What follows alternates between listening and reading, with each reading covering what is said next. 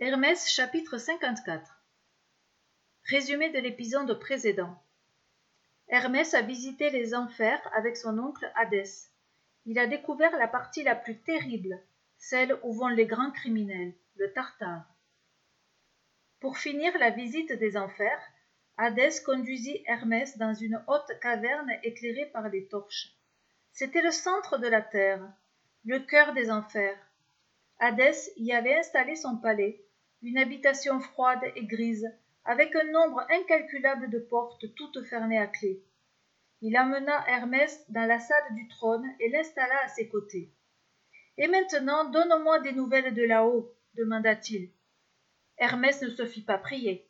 Il raconta tout, les aventures de Zeus, ses amoureuses, les colères des rats, les études d'Athéna, la grâce d'Apollon, les coquetteries d'Aphrodite, les sauvageries d'Arès, le talent d'Héphaïstos, la naissance fabuleuse de Dionysos et les chasses d'Artémis.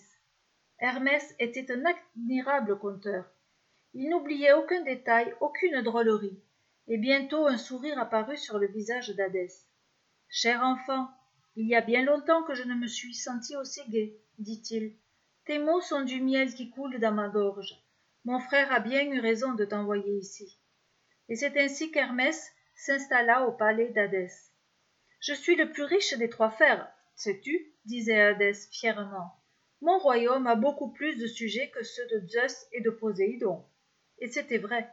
Les morts étaient bien plus nombreux que les créatures vivant sur terre ou dans les mers. Hermès apprit vite à se repérer dans les différentes parties de cet immense souterrain.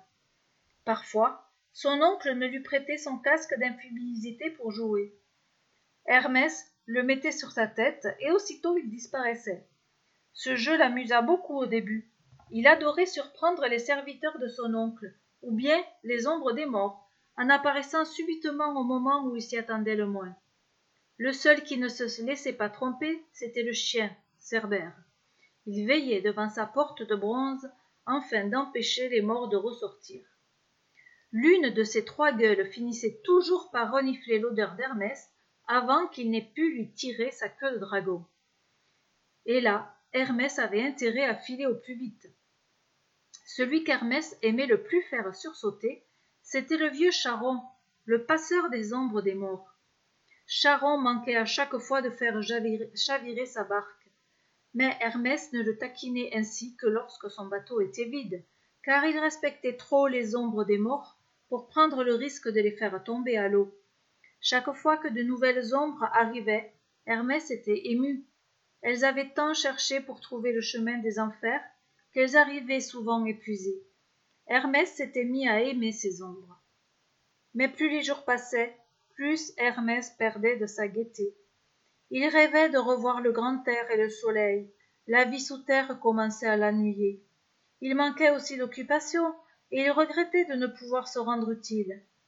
En voyant le jeune dieu chaque jour un peu moins bavard, Hadès comprit ce qui lui arrivait. Un matin, il appela Hermès dans la salle du trône. Mon cher neveu, j'aime entendre tes mots et tes rires de grelots. Mais tu n'auras bientôt plus rien à me raconter, soupira-t-il.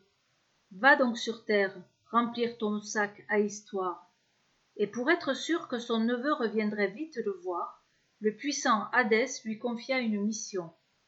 J'ai bien vu que tu aimes les sujets de mon royaume, les ombres des morts. Je voudrais que tu les accompagnes jusque chez moi. Elles ont souvent du mal à trouver le chemin. Toi, tu sauras leur indiquer la route.